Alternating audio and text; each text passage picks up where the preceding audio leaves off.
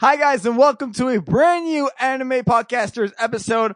A brand new setup on my computer. I hope this is working. I have an amazing host with me today, an amazing guest. We have Hotshot from Daydreamer Studios. How's it going, buddy? It's going just fine. How are you, good sir? I am very good, good avatar, sir. Oh wait, did I just spoil what we're talking about?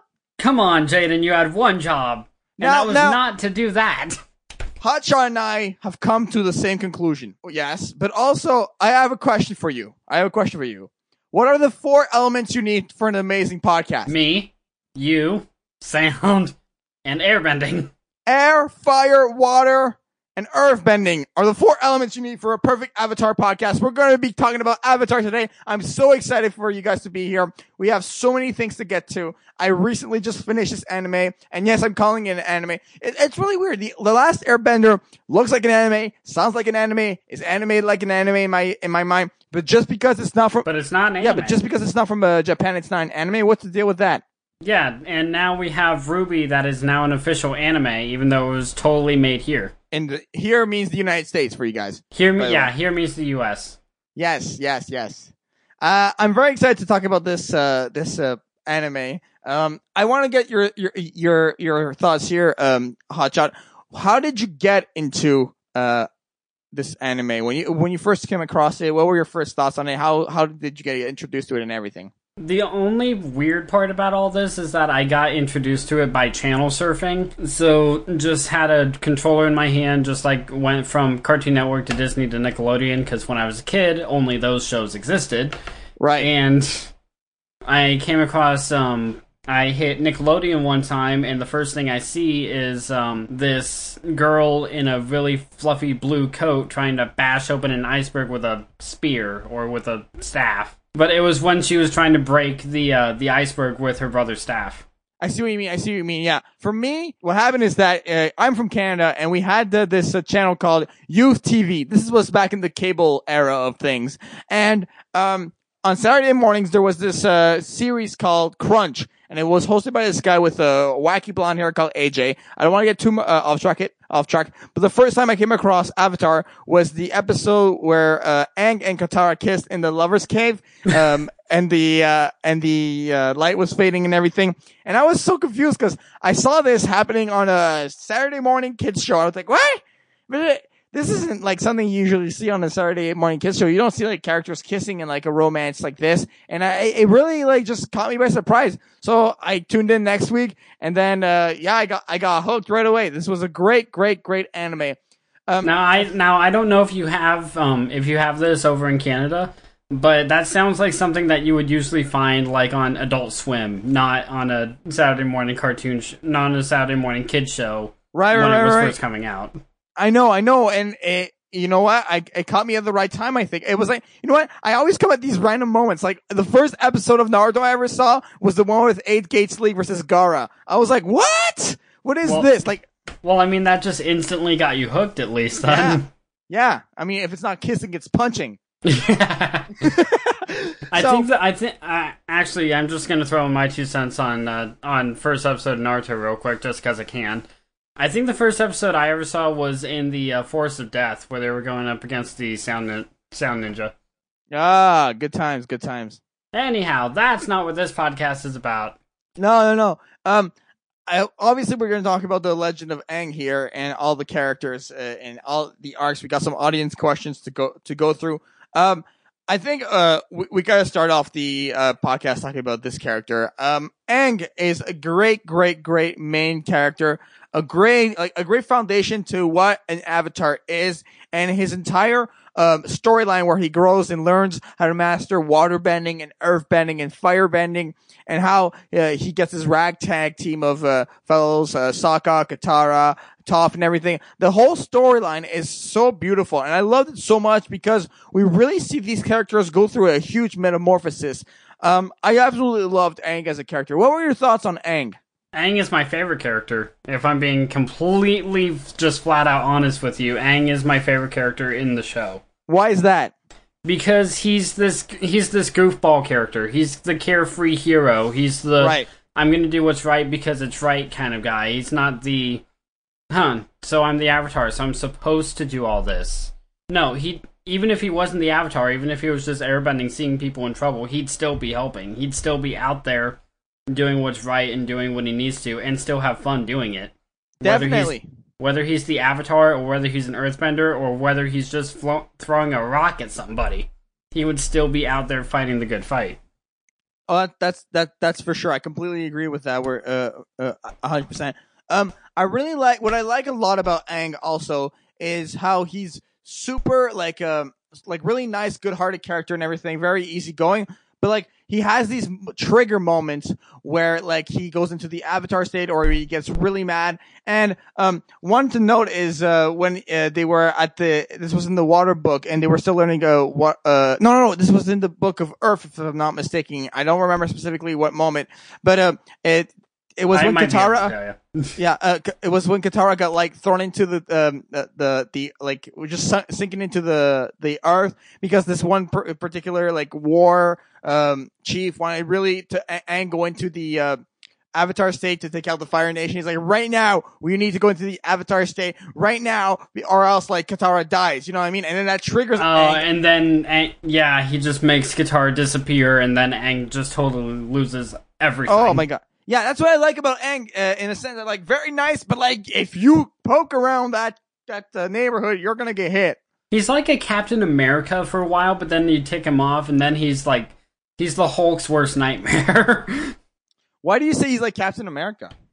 because Captain because Cap is basically the um the do-gooder of the team, just like the always fight the good fight kind of guy. He's not the the goofy kind of character that Aang is, but he's the Mhm. one who like always stays on the right and stays like if I can avoid trouble, I'd rather avoid trouble kind of character. I see what you mean. Um, I want to ask you this, uh, because we mentioned the Avatar state. Um, what was your thoughts on uh when A- Aang meets the Guru and starts going through all his chakras to unlock them, and uh, how all this chakra is this uh, is blocked by this, blah blah blah, and he gets to the very last chakra and he decides to. Uh, and he, the girl tells him, you have to let go of love. You have to let go of your feelings. You have to let go of Katara. And he decides not to let go of Katara and go back to Ba Sing Se to save Katara because he has this vision of her being trapped. What was your thoughts on that uh, whole uh, debacle? If he was the well, I mean that's just your hero stereotype. Like even when a hero is supposed to be going through a rigorous training for some form or another, like with Aang's Aang's case, it would be going into the Avatar state. With Luke's case from Star Wars, it would be in the case of mastering the Force.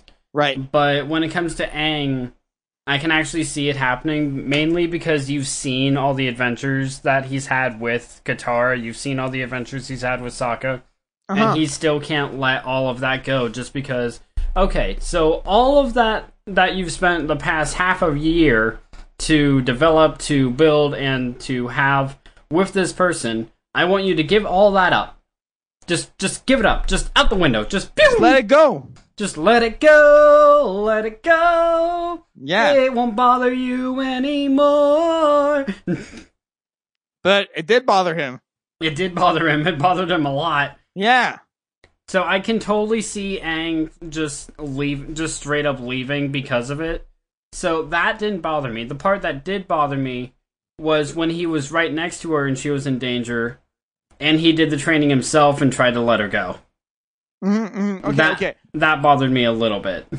I see what you're. Uh, I see what you're saying here. Um, I loved Aang also. Just I guess obviously he's the Avatar, but like his fight against Fire Lord Ozai, where he really like goes all out and he like takes there was like water spinning around him. He has this ball of air, there's fire around him. He has these rocks going around him. Like, ah, it's just such a cool fight. I, I love the action in Avatar. There's so many good fights, and there's just and there's these really cool slow mo moments where like I don't know, like Zuko's fire bending, and then like this shot of fire is coming towards him, and it goes into slow mo, and he dodges it, and then we go right back into the fight scenes. Like that, I love that so much when it comes to Avatar. I mean, if you're a fan of Avatar, it's hard not to love those scenes. Yeah, yeah, yeah. I love the action. Do you love the action in Avatar? Is that a good selling point of the anime for you? Oh hell yeah!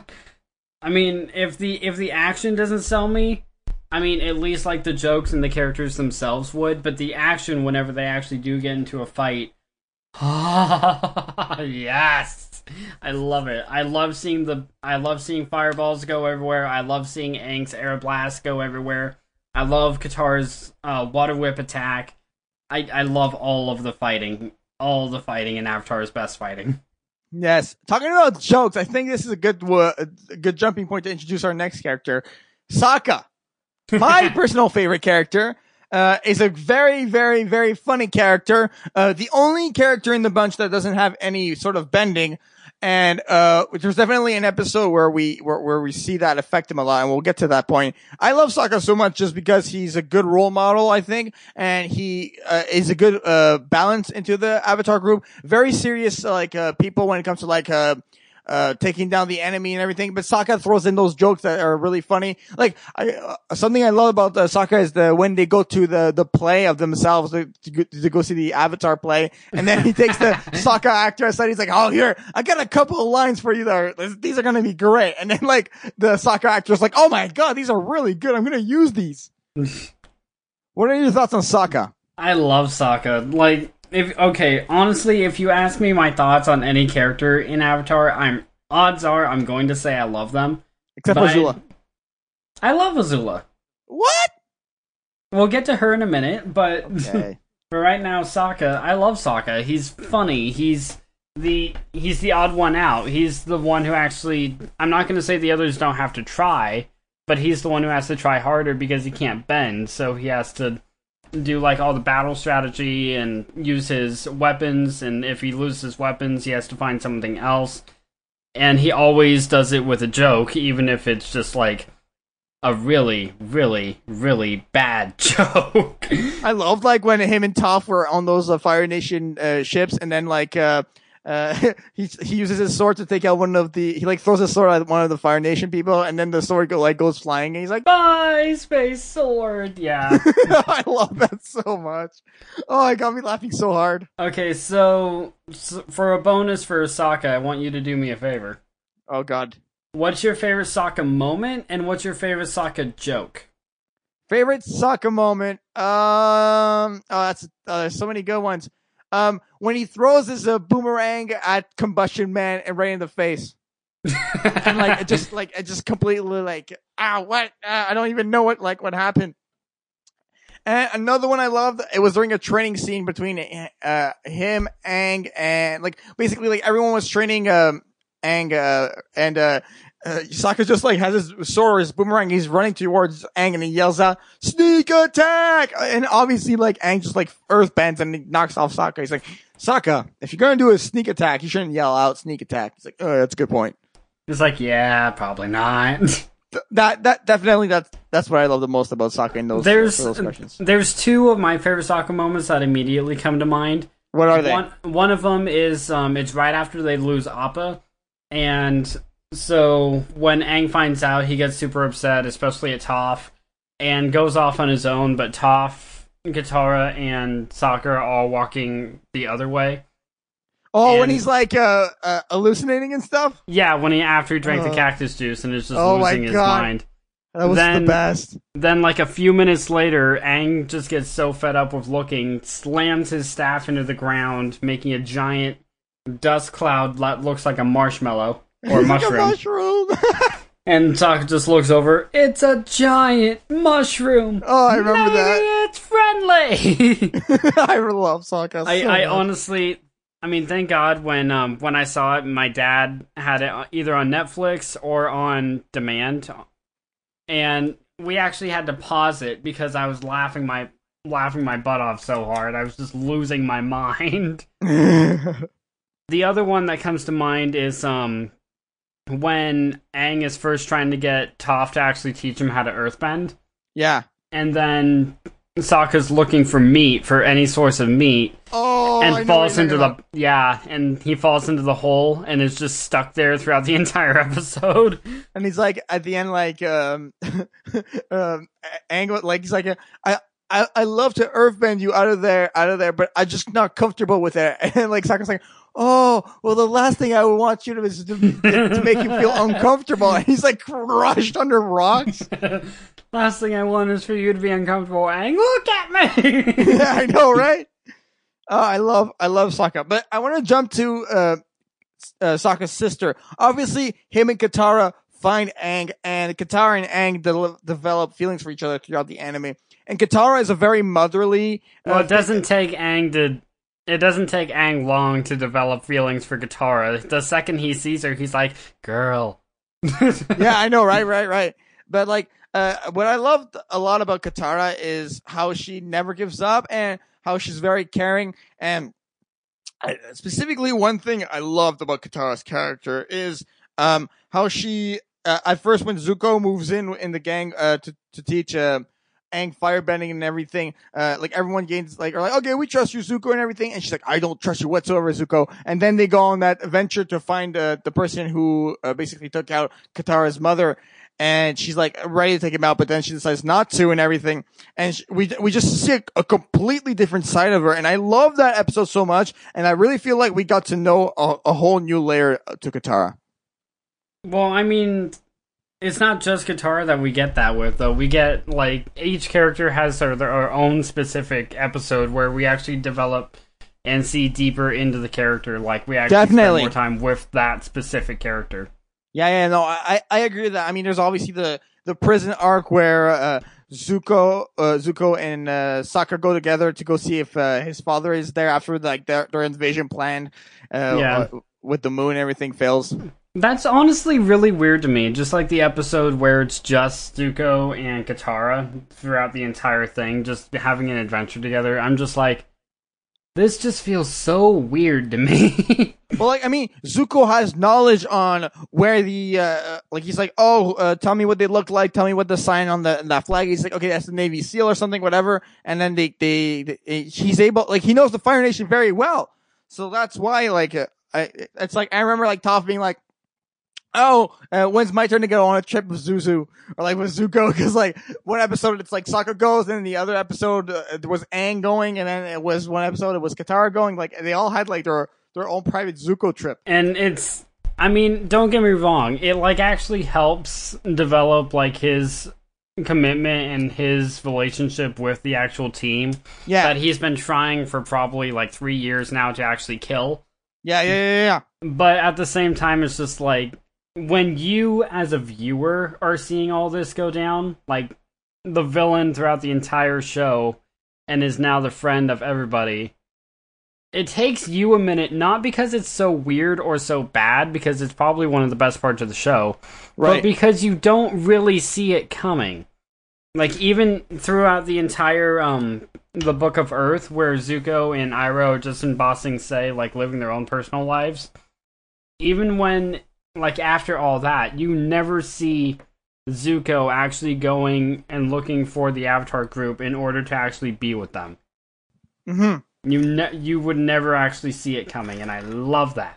I love it a lot. Uh, absolutely great, uh, like great storyline and everything. Um, moving on to Zuko. Uh, what are your thoughts on Zuko? Like as a character, obviously he starts out as a very evil, like capture the Avatar, and the only thing he wants to do is capture the Avatar. This guy just like breathes, like and sleeps and eats, uh, capturing Aang.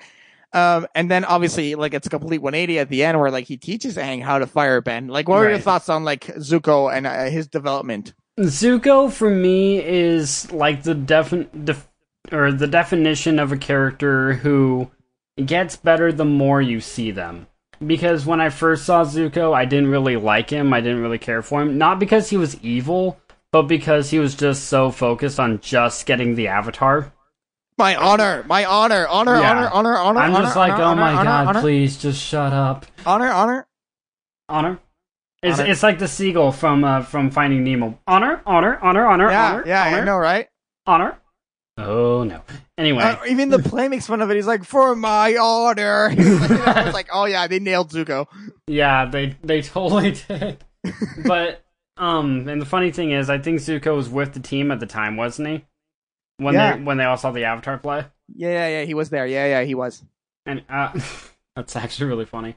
It's Anyway, hilarious. With Zuko, though, like I started liking him more after I actually saw that, like his father was the one who gave him the scar in the first place, and why. Yeah, And then when he started his entire character arc in um in Ba Sing Se in the Earth book, I started liking him even more. Mhm. And then when he actually came up with Aang and actually joined, that's when I that's when I started loving Zuko. That's when I'm like, yes. I mean, my favorite Zuko is definitely Book of Fire Zuko. Um, just because like he really comes full circle and he fa- we even see him face his father. You know what I mean? Yeah. Uh, wh- which was great. I want to go. I want to jump back to a specific point in time in Avatar when Azula goes to meet with Iroh and Zuko, and she says, um. Oh, if father's changed his mind, blah, blah, blah. He wants you to come back. And so they're getting on the ship. And then like the, the ship captain says, all right, so we have the prisoners. Uh, I mean, uh, the guests, right? And then like Azula's like, oh my God, you just like ruined it. And so Iroh and Zuko like fight and they run off and, and end up going to Ba Sing Se the whole tea shop thing. What were your thoughts? Like, what was your thought on like that entire like, uh, plot line? I loved it because it gave it gave them reason to do something else because I had a very strong feeling that even though Iroh even though he was trying so hard to get something else Right? like he was trying so hard to get the avatar because he's like my father will welcome me. My father will welcome me. My father will welcome me. To get confirmation that like you're wanted as criminals it gives them total reason to do like just totally abandon it. Just do whatever. And i loved it. I just loved them not having to be tied down to just getting the avatar and then at the end the fire lord betrays him because i'm like he's he's gonna he's gonna totally just shoot them in the back yeah. He's going to get the Avatar, kill him, or keep him as prisoner, and then just either kick them out or kill them. talking about Iroh, um, I really love that character, and I want to sp- talk about a specific moment where like he goes against kind of like everything he taught Zuko, and I want I want to get your thoughts on this. So. Okay. First of all, Iroh, obviously very wise character, uh, always guiding Zuko, do this, do that, do this, do that. Um, and like not, not forcefully, but like just giving him like the, the, the, the peace of mind and the great, um, like great advice. And we even see Zuko like imitating his, uh, his, uh, uncle uh, uh, towards the, in the Book of Fire. He's like, oh, what would my, what would my uncle say right now? And then he like says something to Sokka and Sokka's like, that made no sense whatsoever, Zuko. But, um, specifically what I wanted to mention was when the uh, when Zuko and uh, Iroh were going to go into Ba Sing Se and Jet was there and he uh, it, it was right after the boat th- uh, the, they got, they got off the boat and they did that whole thing where they captured the captain's food and everything.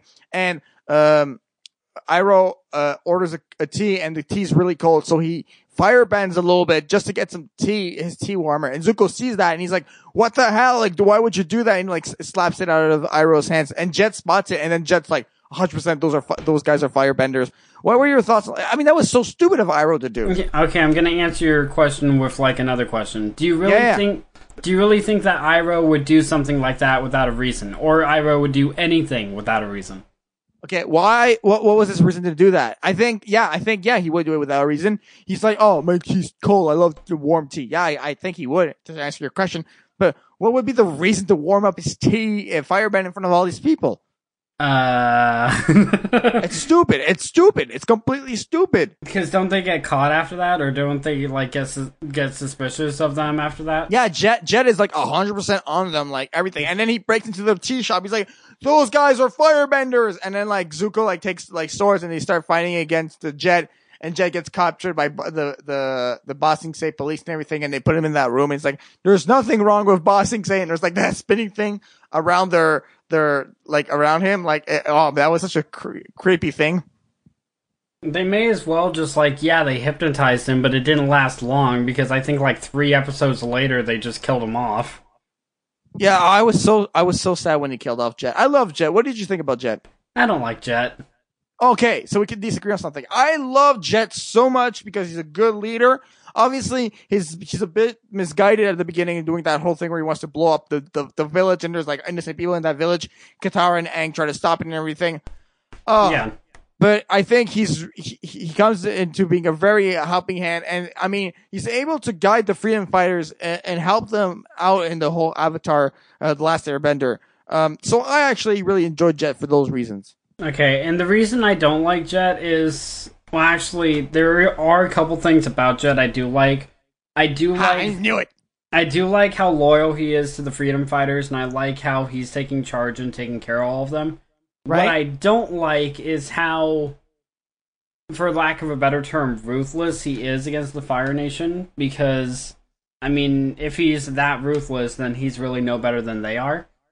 Mhm, but mhm, okay. the the main reason I really don't like him is because of how insistent he is on I want to be with Katara, and just like I mean, even if Aang and Katara weren't a real thing, the way that he's portraying that he has feelings for Katara, I'm just like, dude, no, she will kill you. I will kill you. Sokka will kill you. It's just like, no, it's just uncomfortable at times. okay, so okay, I see what you mean. I mean, really, if I get if I get down to it, if if we took away what he uh, what he and Katara had or what he felt for Katara, I would honestly really really like Jet. But that just urges me so badly that I don't that I can't really say that I like him because Okay. whenever he's around Katara, it seems to come up. Fair enough. Fair enough. Um, I want to talk about Toph. You want to talk about Toph? I mean, it's tough. Eh, she's a tough girl. but No, Let's. it's- Oh come on, no bad jokes are my department. I'm sorry. I, Get I- out. This may be your podcast, but get out. she literally gets taught by Badger Moles to earthbend. She's six years old, and Badger Moles teach her how to earthbend. And her whole thing where she's blind, and but she learns how to like earthbend and see with her feet and everything was such a cool. It's such a cool thing. I never, I, I, I could never have thought something as cool as that. I really like Toph also because she like, she, she's like very like, um, like she, it's not because she's a girl that she can't like hang with the guys and be just as uh I'm sorry I'm gonna use the word just as tough, you know what I mean? And um like she's just she, oh, she's just such a badass. I love her. I love her so much. I loved. Oh, you know what I loved? A, a moment I really liked is when that drill is going through the Ba Sing Se wall, and uh, she uses her her earth bending to like clog up all the water that's coming out of the back after they sliced open all those like uh, pillars, and then Oh, like I it just remember. blows up. and then like it's and then they all just slide out the back and like this gr- just gross sludgy water. I know, right? Uh, I loved it. I loved that scene. I loved that entire fight. Oh, same, same. I absolutely One loved it. one of my favorite characters in the show was in that fight, but we'll get to her after we get to Toph. Yeah. So your thoughts on Toph? Again, like I said at the beginning of this, I'm probably gonna say I love blank so often in the show, and Toph is no exception. I love Toph. She's just this like grudgy, like badass, like don't mess with me, tough kind of girl. Even Yeah. though she had like this really, really richy and preppy uprising of just like she's too fragile, she's too hurt, and like treated like a princess. But when we first see her, she's a champion champion in a underground boxing or fighting arena in earthbending, and she's champion. I know, right? And if if that doesn't tell you how badass this character is, I don't. I really can't tell you what does. Uh, I mean, I'll take a step further of how badass she is. She literally inventing a type of bending. She invented metal bending. Like that's no joke. She's like locked into that um metal like um I guess like uh what box, and then Yeah. like she's giving she's getting taken away and everything, and then she's like uh, uh the guy says you'll never be able to bend metal, and then she's like oh just watch me, and then like she bends metal. Like she she bends she metal. actually and- does it. Yeah. it's insane. It's uh, absolutely insane. And like another thing I loved with- is like when Sokka's always telling telling her like telling her, "I'm so happy you are a part of the team." Like she can tell how people she can tell if people are lying, and like she just is a super strong, um, super strong character. And I'm so Yeah. happy she joined the, So- the ranks. Though, let me explain something to you. You do know why she was able to metal bend in the first place, right? Um, no, please clarify that for me. She was able to metal bend in the first place because metal still has like remnants of earth in it. So yeah, she was metal bending, but she was practically just just earth bending the particles in the metal in order to actually move the metal. I mean, she can still metal bend any metal now because she knows how to do it. But when she was um, beating on the cage, the only reason why it wasn't moving right away was because. So you remember right before she burst the door open, right? Right. when she hit the door, you saw the shockwave and you saw like the the earth particles in it, like the Mhm. small amounts of dirt, earth. That's what she was bending. That's why she was able to tear open the door and like was able to freely bend metal afterwards. That's just just crazy. Um, do you do you want to talk about uh, jump into like the different types of bending because we have to go through them. We have to. Yeah, I feel like we have to too. Yeah. Okay. Um. Okay. Well, let's start with earth bending. I guess I really, really like earth bending. Obviously. Um. what I really enjoyed about earth bending is the fighting style of it.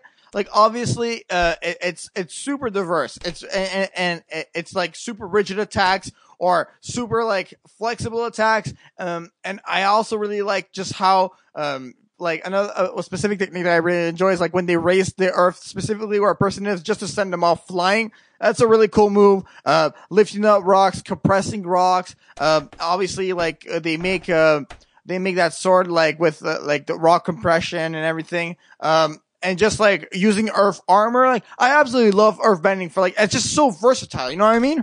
Yeah. Though, if I'm being totally honest with you, earthbending is actually my least favorite bending. Why is it your least favorite? It's my least favorite because I'm the kind of guy that doesn't like something that has to be raw power in order to actually do well. Even when Toph is try- is uh, training Aang in order to earthbend, she flat out says you have to be straight on forward and forceful with whatever you want bending. You are in control. You decide what happens. I'm I'm the kind of guy that doesn't like that kind of thing. I mean, I love earthbending. When earthbending happens, I love seeing it. I just don't love how it's done. Okay, okay. Um, I got, I got a, I, I, don't know. I really love uh, earthbending, and I'm like, I'm going through like, uh, I'm trying to remember like all the different techniques. There's so many earthbending techniques that are so cool. Oh, like, there is, there is, um, there is one that, uh, that Aang does, like when he's fighting Azula at the end of book two. Which one is it that you really loved? It's his um crystal armor. Yes, if the crystal armor it. is really yeah. cool. Just like some when Azula's coming at him, I I believe she's lightning bending. She could just be bending her blue flames. But charging at Aang and then Aang just charges back at her after putting on like a suit made entirely of diamonds. It doesn't last long because when they clash it shatters, but it just looks so cool, and it just looks like it actually reminds me of uh, Diamond Head from uh, Ben 10. Oh my god, that's a major throwback. wow, I that did not expect a Ben 10 reference in the Avatar podcast. Who knows? Maybe a hint for another one. um, I wanted to. I'm reading through the wiki here, and I'm seeing this thing, uh, this earthbending technique. I, I, didn't come across in the anime. Um, magnetization. So skilled earthbenders are capable of magnetizing their limbs to any type of stone, making wall scaling simpler in an appropriate circumstance. Apparently, the Dai Li agents could perform perform this move. The uh, Dai Li, yeah, that makes sense. Yeah, Dai, uh, the Dai Li, eh? but there's one there's one earthbending technique that really only um Aang and Toph can do that I just love. What is it? That's the sensory thing that that Toph does in order to earthbend in the first place. Oh, oh like her, how she sees? Yeah. And Ang Aang actually was able to master that too because that's how Aang, that's how Toph taught him. Was he has to feel the earth and actually feel the vibrations in the earth in order to actually do it well.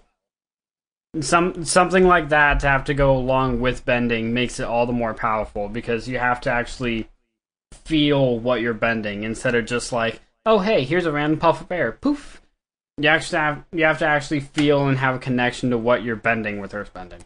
Yeah, like how they sense like the vibrations throughout the ground. And I'm pretty sure by the end of the Legend of Korra, like Toph is it's like a super old lady, but she can basically feel like everything on planet Earth or something like that. Like she can just like her like her her seismic sense is so good that it's like she can she can basically see everything like on, on the entire planet, right? Or yeah, I I mean I haven't seen enough of Agent of or Legend of Korra. Hell, I haven't actually seen Toph in it yet.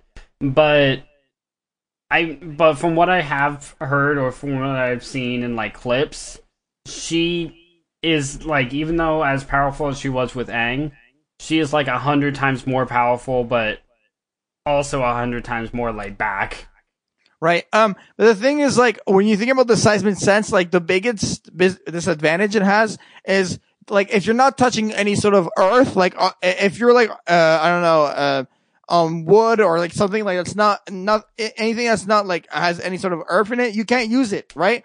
Right. I mean, like, so like we talked huge, about crystals. huge disadvantage. We talked about crystals and we talked about steel, but for a lot of earthbenders, they can't earthbend steel or metal, so a lot of the prisons for earthbenders are on a boat or right, on, right, or on somewhere where they can't earthbend or demoralized.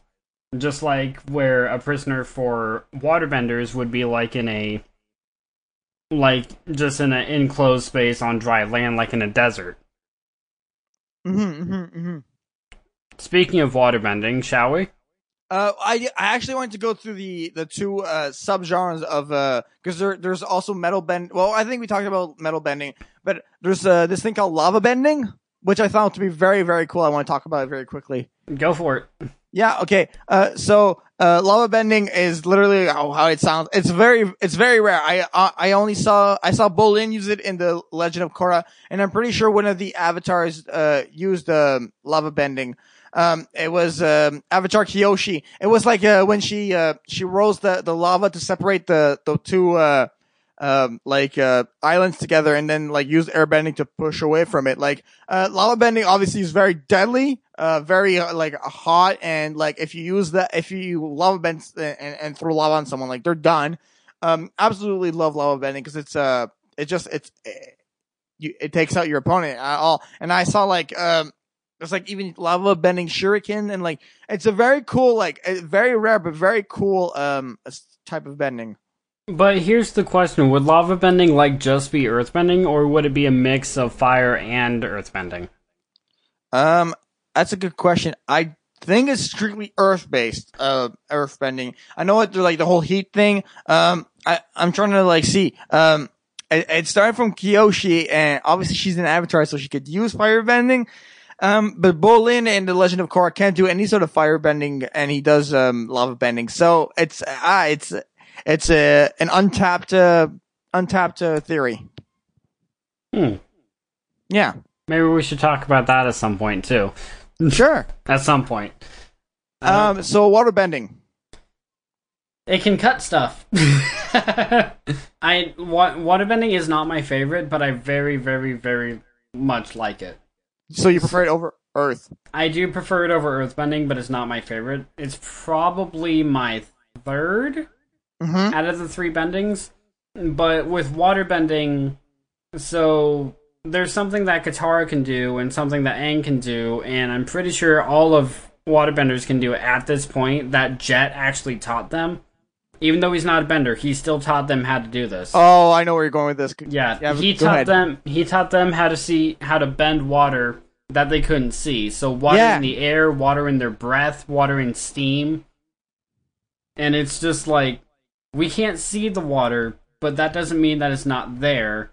And there's even one scene where, like 20 minutes after Jet teaches them how to do it, Katara uses that exact same trick to use her breath, the water in her breath, to freeze, uh, freeze him to a tree. Yeah, yeah. yeah. All right. I, um, I absolutely love water bending also because you can like, like obviously you can compress rocks stuff like that with earth bending, but like water bending, you can shape this thing into whatever the hell you want. And like, there's all these ice moves that are really cool. Like I remember like there, there was like ice spikes. Um, there's an ice stone, ice drills, uh, icing up the floor. Um, another one that was really cool is like when they have uh, Katara uses that bubble around uh, Appa, and so she, Appa can can like breathe underwater. That's that's really cool. Or like one that I absolutely loved uh, is when Katara did that ice prison uh, against Azula, um, and then like she she streams around in it and it wa- is able to like uh.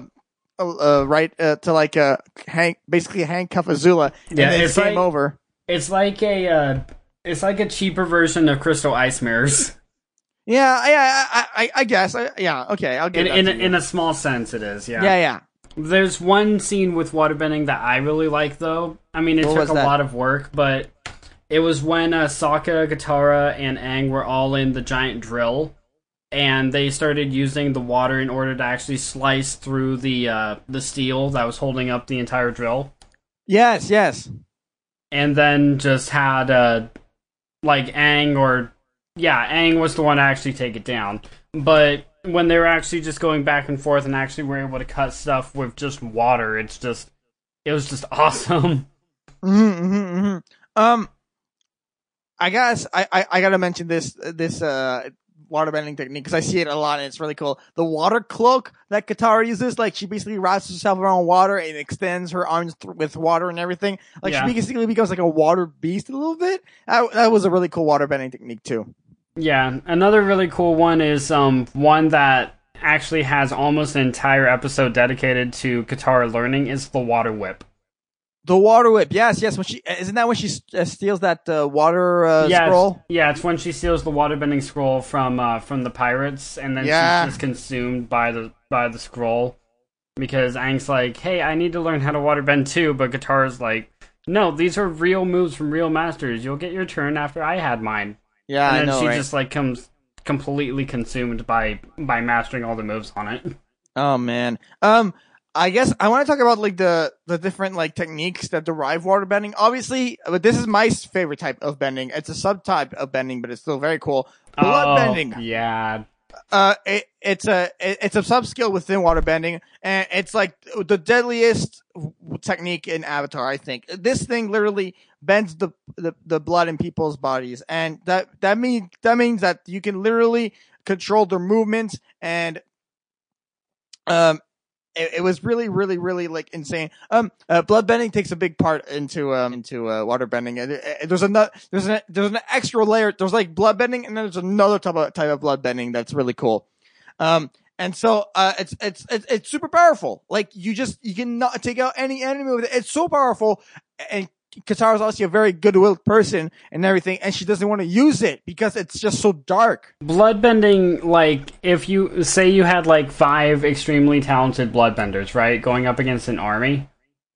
Theoretically, like if you just bloodbend like for their necks to snap, you could like take control of the entire battlefield in a matter of instants. So in a war, I would totally use bloodbending.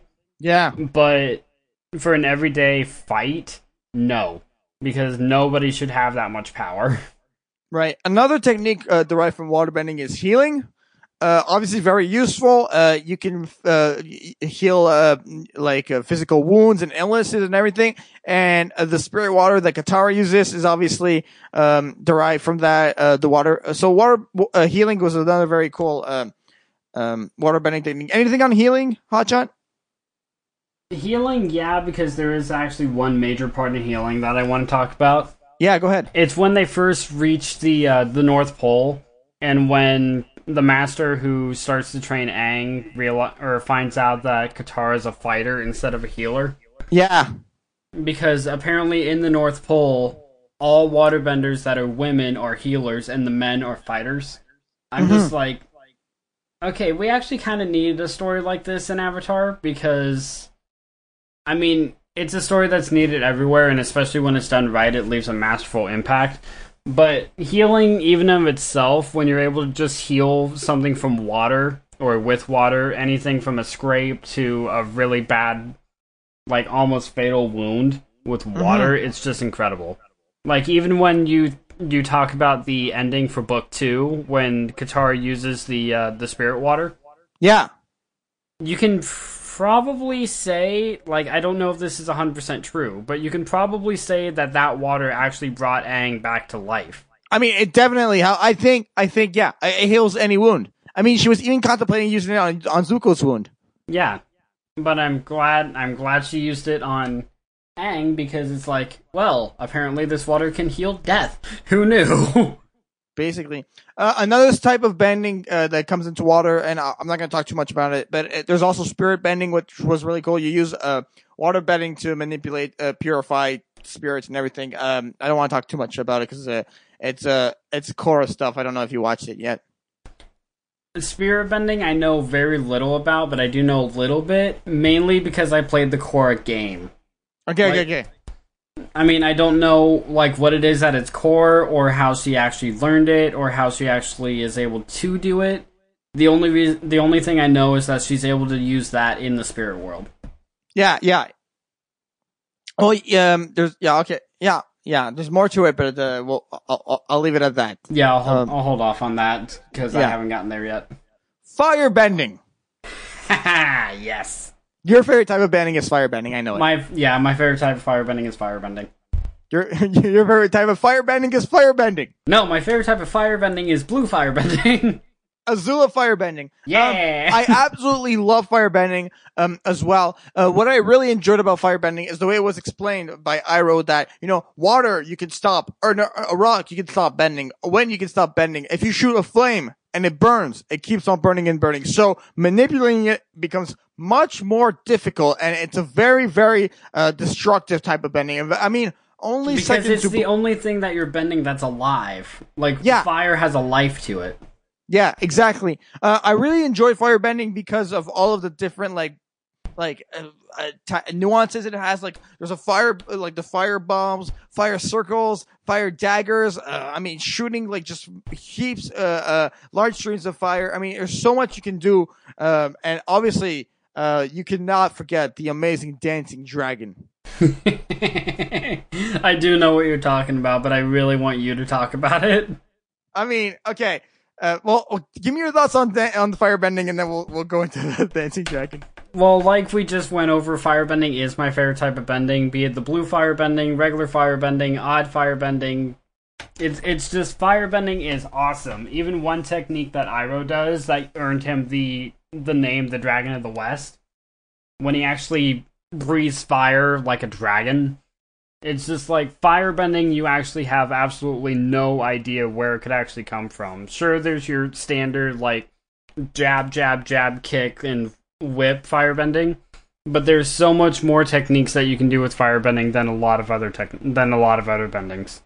Mm-hmm, mm-hmm, mm-hmm. And there's Um, one I want to get to, but after you talk about the dancing dragon. Yeah, uh, dancing dragon is basically it's a, I guess like not a, yeah, it's a dance. It's a it's a traditional firebending form, and it, it was practiced by the Sun Warriors. And basically, they're the origin, like they they learn firebending. These are the people who learn firebending from the dragons. And so Zuko and Aang, uh, there's an episode where they come across the Sun Warriors and they have to do this dance and everything. And like it, it just it's it's absolutely hilarious. It's like like kicks and punches, but like it's like dancing. And like Zuko's like, oh my god, I can't believe I'm doing this right now. It's like this this can't be happening. Um, what was what would what did you want to bring up about firebending? Lightning bending. Oh, you, okay. You want to jump into? Okay, yeah, yeah. Like this is Yeah. a subtype of uh. Of, It's a uh, sub it's a subtype of firebending. You went over the subtypes of waterbending and uh, earthbending. So let me go over the uh, subtype of firebending. Yeah, go ahead. Go ahead. Firebending, when you use lightning bending, it literally will charge through like something of a superpowered spear. It will, Mhm. if you hit somebody with it, it will literally go through them. If you hit an area with it, it will be obliterated. It is just pure destruction in a bending form, and it's actually what Azula uses in order to quote unquote kill Aang at the end of book two. Yeah. Uh, something I really enjoyed about lightning bending was when Zuko redirected lightning bending at his own dad. Yeah. Oh, that was oh, that was a great moment. And the Uh, only reason he was actually able to do it was thanks to Iroh, thanks to hi thanks to Iroh actually teaching him how to do it.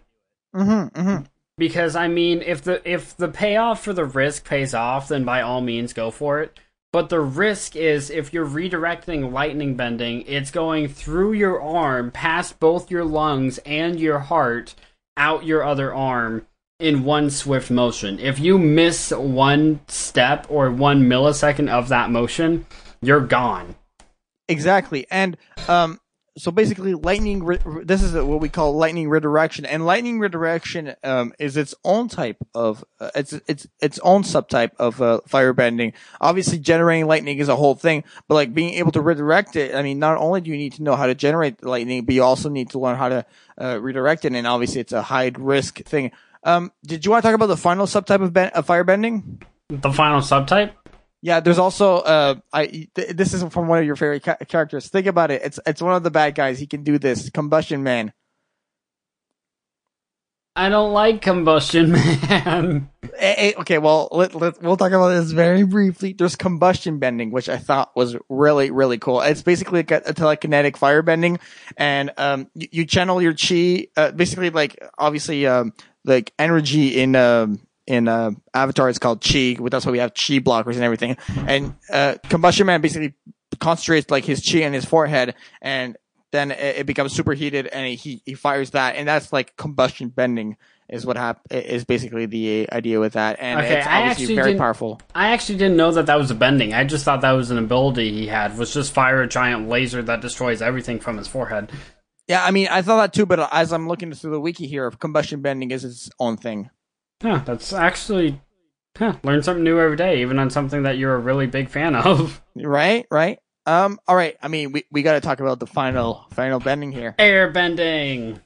All right, take it away. Airbending is my first of all, airbending is one of my favorite bendings. It's a very, very, very close second to firebending.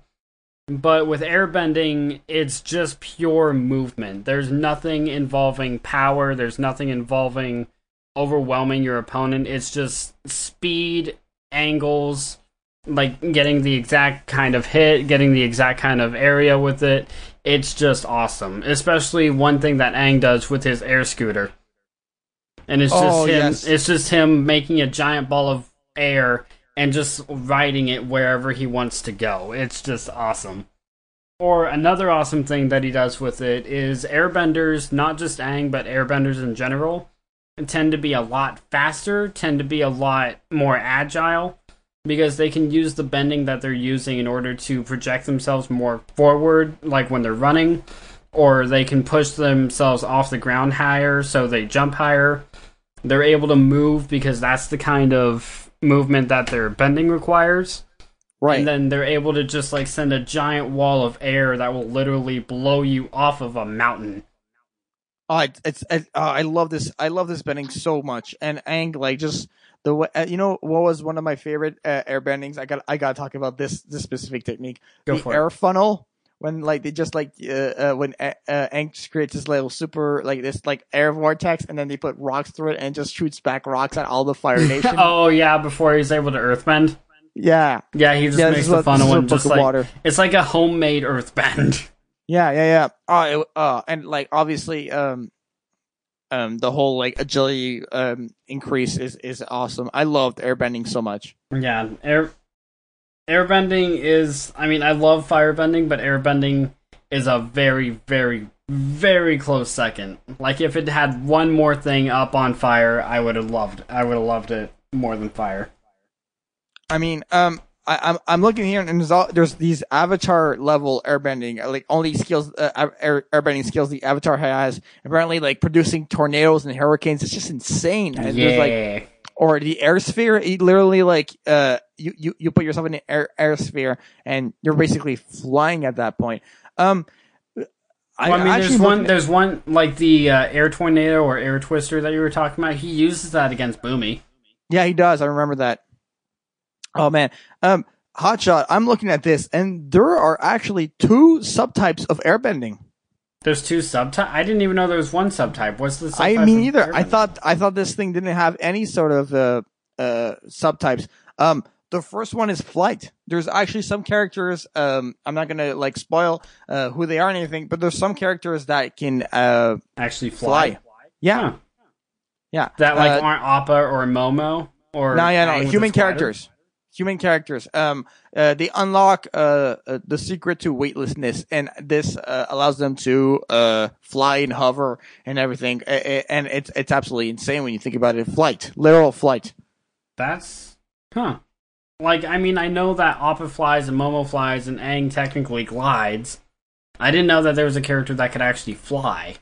Yeah, yeah. The uh, I, I'm looking at this and it, it's just crazy. Um, and then the other type is called spiritual projection, and it's something that only airbenders can do apparently. And basically, it, it's it reads here. I'll just read it real quick. A complex technique that requires a heightened sense of spirituality, allowing one spirit to move through the physical realm in an intangible form, unbound by corporal by corporal body. So you basically you're you're you're you're uh, we see Aang do this actually. Remember, like when he goes into spirit uh, spirit world, that he's actually doing spiritual projection, and that's what only airbenders can do. Spiritual projection. Yeah, when when when uh, Aang, remember when Aang like uh uh leaves his his spirit leaves his body a couple times in Avatar, uh, he's doing a subtype of airbending there called spiritual projection. So even though that's just him going into the spirit world, Yeah, that's that's what I'm reading right here. huh? But wait, when he's in that form, he can't bend at all. Yeah, I know. It's well, uh, yeah, it's it's it's. I don't know. That's what I'm reading right here. Huh. Yeah, okay, um, actually, airbending might have just taken up the space for firebending. so yeah, um, I think we should get to the questions. Yeah, that'd probably be a good idea. um, so this one is from at MPM official. Asks or just says like it's a demand. Favorite main cast member and why? Um, my favorite cast member is Sokka. Absolutely. And why Sokka is because Sokka is very, very funny, and Sokka doesn't need any type of bending. He becomes a sword uh, master in one episode, and uh, he's very honest as well. He literally rele- reveals to his uh, sword master, "I'm actually from the Water Tribe. I'm not from. I'm not Fire Nation." And then they go into that uh, fight, and he really grows. And I mean, he keeps he keeps the group together with like his planning and everything, make sure the like uh, oh we're gonna be on this day and that da, da, da. and like obviously he gets very nervous when he wants to explain like uh, the invasion plan that they uh, want to do and everything. And another notable moment to note is uh, obviously going to the jail to rescue his father and everything. Uh, great, great, great, great, great character. And obviously, every group in any show ever needs the class clown, which Sokka portrays so very well. Oh my god, he does. Like almost every single time he actually tells a joke, I'm either face palming or laughing my ass off. Yeah. Um. So, what about you? Your favorite character? My favorite main cast character, this may be an extreme cop out, but it's actually just Aang. And that's because like I, like when we were talking about Aang earlier, he's the carefree child of the group, but he's also the most powerful and most like I guess you could say hero esque vibe to him. Because, like I said, he always does the right thing no matter what. Even if he had no bending, he would do the right thing Mhm. and protect his friends to the bitter end. Like, when he saw Katara get totally just disappear, like when we were talking about the general making her disappear to make him go into the Avatar state. yeah. When he saw that, it didn't take any time for him to go into the Avatar state. She was just gone, and his eyes just turned white. Mhm. Aang is just like even yeah, he's the avatar, so and he's the main main character. Yeah, so if he's my favorite character, oh well. But he's just so much fun to actually be around. Like even though the world is always at like the world is almost always in trouble in Avatar, he's always there to have fun. I mean, the first thing he says to Katara when she wakes him up is, "Want to go penguin sledding?" I know, right? I mean, he's so carefree. I love, I love Aang for that reason. yeah, Ang, Aang is awesome when it comes to stuff like that. All right, next question is from at r underscore windrunner, and he asks, uh, "Who's the best female character, and why is it Azula?" I mean, I actually dislike Azula to be honest. Uh, Azula was just uh too insane, and like, I mean, a perfect example of like why I really didn't like Azula um was that whole um that whole scene where like she's trying to flirt with that guy at the party, and he's just like he's like laughing about uh, like everything he's saying. Like he's saying the dumbest thing. She's like, ah, so funny, so funny. When it's really not funny. And then like they kiss and she's like, no, we're going to rule the world and create an army and blah, blah, blah. And I was like, oh my God, you have no social skills. I really don't like Wasn't she also like drunk at that point? I don't, I don't think so. I, I mean, I know she wasn't, but it, it would just make it make everything make so much more sense. Uh, I, I don't know. What do you think about Azula real quick? I honestly love Azula. Like even so, when she starts, she starts as like more of this regal, like I'm better than you kind of character, and usually she- char- usually characters like that I don't like. But she maintains that the entire time. Not the entire time. Why, Mo- why do you for, say that? For most of the series, she does, but not the entire time. And the reason why I say that is because if you remember the final fight between her and Katara and Zuko, right? she still has that motive going in. Like she's the new Fire Lord, so she is better than everybody. She has that Mhm. mindset going in. But as the fight continues, she slowly slips into madness. She just goes totally insane. Oh yeah, but she was she okay. Fair point, but I think she wasn't like remember when the she, she's well, like she was uh, insane to begin with. I will give you that. Yeah, yeah, but like specifically when she was getting ready for her ceremony and everything, and she starts firing everyone. Like she's eating like a, a, a I, I forget what, like a grape or something, and there was like a, uh, like a, an extra like a. I don't even know the word for it, like a grain of something in her in her uh, grape, and she's like, "What the hell is this? I could have choked on this and died." Blah blah. blah. You're fired. You're banished. Like what the hell? You're banished. You're banished. You're banished. I know, but but villains like that you tend to enjoy. Like, um, she actually reminds me a lot of the uh, the Red Queen from Alice in Wonderland. Mm-hmm. Just because of how insane she is, like with the individual tiny little things, that it's just like her, her kingdom literally is just her kingdom. Like she is the only one in it, kind of thing. No, I, And- I, I, I agree with that. I agree. I, I have to I have to commend you and agree with that. Good point. Good point. And she is Um, also the first one that we actually see lightning bending come from. okay, that's that's definitely a plus. She, yeah, she's not the only one that does it, mind you, but she is the first to- the first one we see use it. Right, right, right. Um, I gotta, I gotta, I, I think we need to talk about Ty Lee and Mai if we're gonna talk about uh, Talk Azula. about We'll go back to questions. All right, We'll but there, there's one there's one more thing I want to say on uh, on Azula though. Yeah. So it's the fight. It's one of the fights where she actually manages to beat Aang and everybody else, but I think that's because they're so tired. And even when Zuko and Iroh are there, they aren't with the group yet, but they're still trying to get Avatar.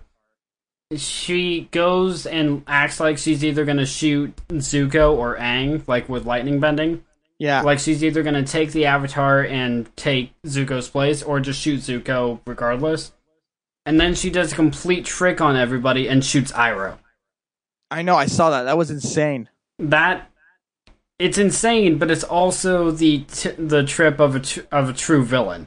Like just Oh, I know. yeah, I feel like I don't really need to explain that one. And she she pulls a similar trick when she's fighting Zuko at the end, and she goes to uh, hit Katara, and Zuko takes the hit, Yeah, and then Katara just gets totally pissed. and she just wrecks her. yeah, she just wrecks her shit. Anyway, so Oh my God. Ty Lee and Mai. Yeah, uh, uh, let's start with Ty Lee. Um, she brings a very, very cool um element here. Um, I, I, I well, qu- real quick on her personality and everything. Obviously, uh, being a part of the circus and um everything, like we we really see her at that beach where she like explains like her entire life and how it's really difficult for her, but she really manages to uh uh, to remain positive. And when you think about it, she's one of seven identical sisters, which is just crazy. Like, it's just, uh, just I, I can't believe that. And she still manages to be, uh, like so happy, go lucky. Uh, that was really something impressive and you got to recognize that. But her chi blocking, like, that's just so cool. Her chi blocking is like if bending were didn't exist and they they were just using those as like fighting styles, but nothing like too major. Mhm. Chi blocking would be my absolute favorite fighting style in the Avatar universe ever. It's basically gentle fist. It's basically yeah, exactly. And and Gentle Fist in Naruto is actually my favorite fighting style in Naruto. Oh, okay. Just taking away your opponent's ability to actually use their like supernatural powers or their supernatural abilities against you Mhm, and totally take it away. I Right. love it. It's just like how are you going to use it if I take it away from you? And Ty Lee is just like she's like an embodiment of a very very calm Harley Quinn, but like so the Harley Quinn aspect being that like she's always carefree, always laughing, and always moving around in a circus kind of in a circusy kind of way Yes. but toned down to the point where she doesn't kill anybody. Like, I honestly think that Ty Lee doesn't kill anybody. Anyone she fights, she just knocks out, Mhm. and then it, and then I think Azula ends up killing. Right, right, right, right. Um, I guess that that pretty basically like gives all my thoughts on Ty Lee. Um, for Mai like, I really liked Mai because of she was the complete opposite of Ty Lee, and so that that little trio of Ty, Ty Lee, uh, Mai, and um, and Azula really works out for me. Yeah, I if really if enjoyed- Ty Lee if Ty Lee is uh, Harley Quinn, then Mai is Raven. Good, yeah, yeah. That's a good way to put it. That's a good way to put it. Definitely. Um, Mai is very like I I wouldn't say depressed, but like she's just like she just doesn't care. she's just yeah and um, obviously like uh fighting style wise like what she just throws knives and stuff like that but she's actually fairly strong and I, what i really enjoyed about her is when um zuko's trying to escape from that jail and he locks her in the in, in, in that prison cell and she manages to get out like she defies azula at the end right and she turns her back on azula i was like okay so there's there's more to this girl than being a follower she's able to make her own decisions Yeah, and especially when she abandons uh, Azula and just joins up with Zuko, her, uh, I guess you could say, childhood boyfriend. Mm-hmm. Because they may as well have just been together since childhood. Right, basically. I I like the little relationship that Zuko and uh, Mai had. But then there's something that you that never comes across, and it, and it's always kind of bugged me about Avatar. What? We know that Zuko's gotten banished, and we know that he's been somewhat friends with Mai since they were child, since they were Right. kids. yeah. How did it affect Mai when he got banished? oh, that's a. I, I don't know. That's that's uh that's some theory crafting right there. I've been watching a lot of game theory. um. No, that's basically my thoughts on Mai. Anything else on Mai? you got everything I had on Mai. I had everything you had on Ty Lee. I think that's an even split. All right. Um. All right. Let's do a uh, one one more question, and then we'll we'll uh We'll call we'll it close good. it off. All right. So this is from at mystic underscore wolf pt. Um, in your opinion, what is the most interesting mo- moment in each arc? Um. Each. I guess each book. We'll we'll split it into each book because that'll that'll make it a lot easier on us. Yeah. If it's each arc, then we'll be here another three hours. Okay. Okay. I, I'm gonna na- name mine real quick. Let's Go see. for it. Uh, Book of Water when uh Aang goes into that whole water monster and takes out the navy ships. Absolutely insane. Love that. um Book of Earth, you know what? I just love this one character. The Boulder is absolutely hilarious and and the then uh, boulder take shit from no one. the boulder.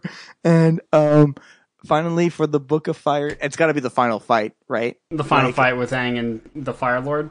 Yeah, and uh, obviously, oh, ah, you know what? No, I'm gonna switch that. I'm uh, not the final fight when uh when uh Sokka and Toph um work together to take take out all those all those ships. That was absolutely insane. I love that. Um, Uh, and overall, favorite moment or just favorite, my cabbages. My cabbages are the best. Ah, cabbages. my I love cabbages. Oh, it's so My hilarious. So funny. Oh my god. Wasn't there one point in the show like where it switched from cabbages to something else, but then just went back to cabbages? I don't know, but I remember in the Legend of Korra, like uh, there's this thing called Cabbage Corp, and then like it gets destroyed, and then the guy goes, "My Cabbage Corporation." oh man, I gotta get there. I so gotta get there. oh, it was funny as hell. All right. So What about when, you? When it comes to me, my favorite moment in uh, Book of Water would probably have to be the uh, the North Pole fight, Okay. where it's um it's specifically the point where it's Aang like in a giant Godzilla style hmm uh water creation, then just slashes all of the boats that are attacking. Same as me, man. It's a great Yeah. moment. It's it's an awesome moment. You can't really go wrong with that one.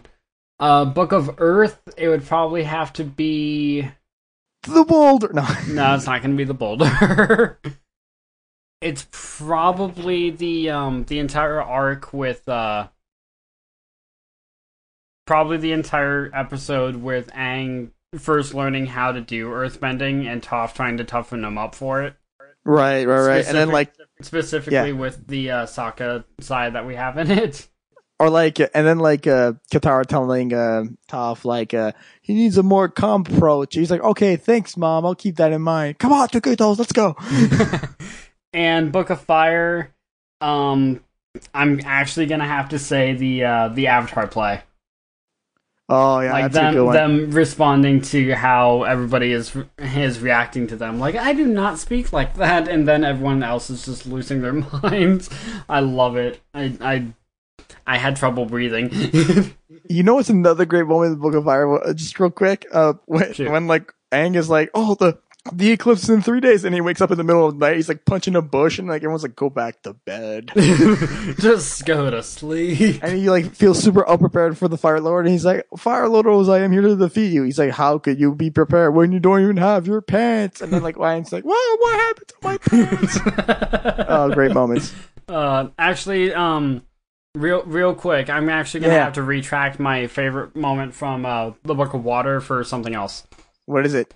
The uh blue spirit the arrival of the blue spirit Oh, Zuko was amazing as the Blue Spirit. I love that. yeah. Breaking Aang out of prison, just slicing up dudes, fighting with Aang secretly, without any firebending. I just, I loved him. I loved that. I mean, that You, episode. you got to give it to Zuko. Great fighter. oh yeah, even when he doesn't have firebending, he's an awesome swordsman. Yeah, yeah, yeah, yeah, definitely. Great tactician as well. No, just great, great, actually, great, that, great character. That actually could have been a cool episode, like Zuko sword training with uh, with Sokka. Oh, that would be cool. Yeah. Damn, we should. I wish that ha- that, that could have been a thing.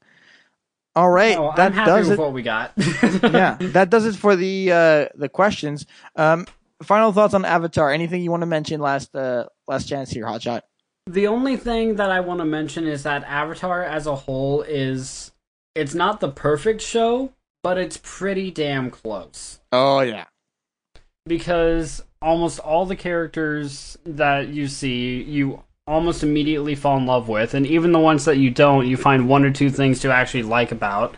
The storylines actually make sense. The characters are unbelievable. The world and the animals in it are unbelievable. There's even one scene in like Ba Sing Se where um I think they're in a party and Sokka's reading a poster that says "Come see our live bear," and everyone is going like bear platypus or bear bird.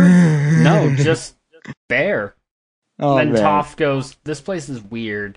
Just like jokes like that is just like, mm, you know, and it's just so awesome. It just like Avatar is a pretty, to me personally, it's almost the perfect show. No, oh, I, I have to agree with that. Um, I my final thoughts, things I need, I think I need to mention real quick. Uh, love Appa Momo, great companions, great animals, everything. Flying bisons, lemurs, great, great animals. Um, my final thoughts. I mean, I have to completely uh echo what uh Hotshot is saying here. Um, this anime is absolutely incredible, and I. We, the thing is, we recorded the first podcast about this, and I hadn't seen this show in forever. I was like, "Oh, sure, yeah, yeah." And then we finished this podcast. I was like, "No, I want to rewatch this entire anime and make a podcast about it. That's how much I love this show. I re I binge all of Avatar too before doing this podcast. I loved it so much, and um, oh, just such a great anime. I mean, I I, I already gave my thoughts here at this point. Like, amazing anime. And I'm gonna have to agree. Like, even though technically not an anime, I can totally respect you for calling it anime. Because it honestly doesn't bother me, because that's Oh, exactly yeah. what the show is. It's just a Western anime.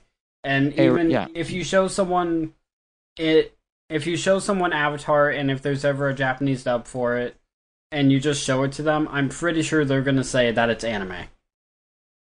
Agreed. Agreed. Um. All right. Um. Let's do. Uh. I guess. Uh. Or plug in your stuff. Um. Alright, cool. Hotshot. Where can people find you online? You guys can find me over at the Daydreamer Studios channel on YouTube. You can find me at Hotshot Ginger channel on YouTube. You can also find me on, I believe we're calling it Daydreamer Gaming on YouTube, and you can also find me in Daydreamers with, or no, Dreamcasters with. on YouTube. I'm everywhere on YouTube. There's like four places to find me on YouTube.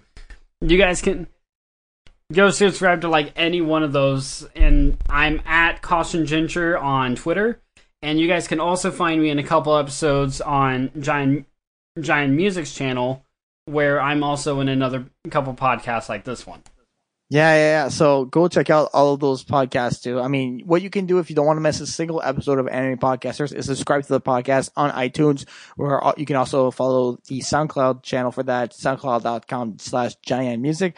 For myself and uh, all my musical ventures, uh, you can subscribe to the channel youtube.com slash giant music. I'm at giant music on Twitter. Uh, before I log off, I gotta let you know about this. Please go check out at GoProKio on Twitter. He does all the artwork for anime podcasters for the Giant Music YouTube channel. He's super talented and he has uh, incredibly affordable rates. It's it's it's just crazy for the quality you can get for the money you'll spend with this guy. It's so worth it. So please go check out GoProKio. He's available for commission. Very easy to talk to. Very nice person. So please go check out GoPro Kale. His artwork is absolutely perfect.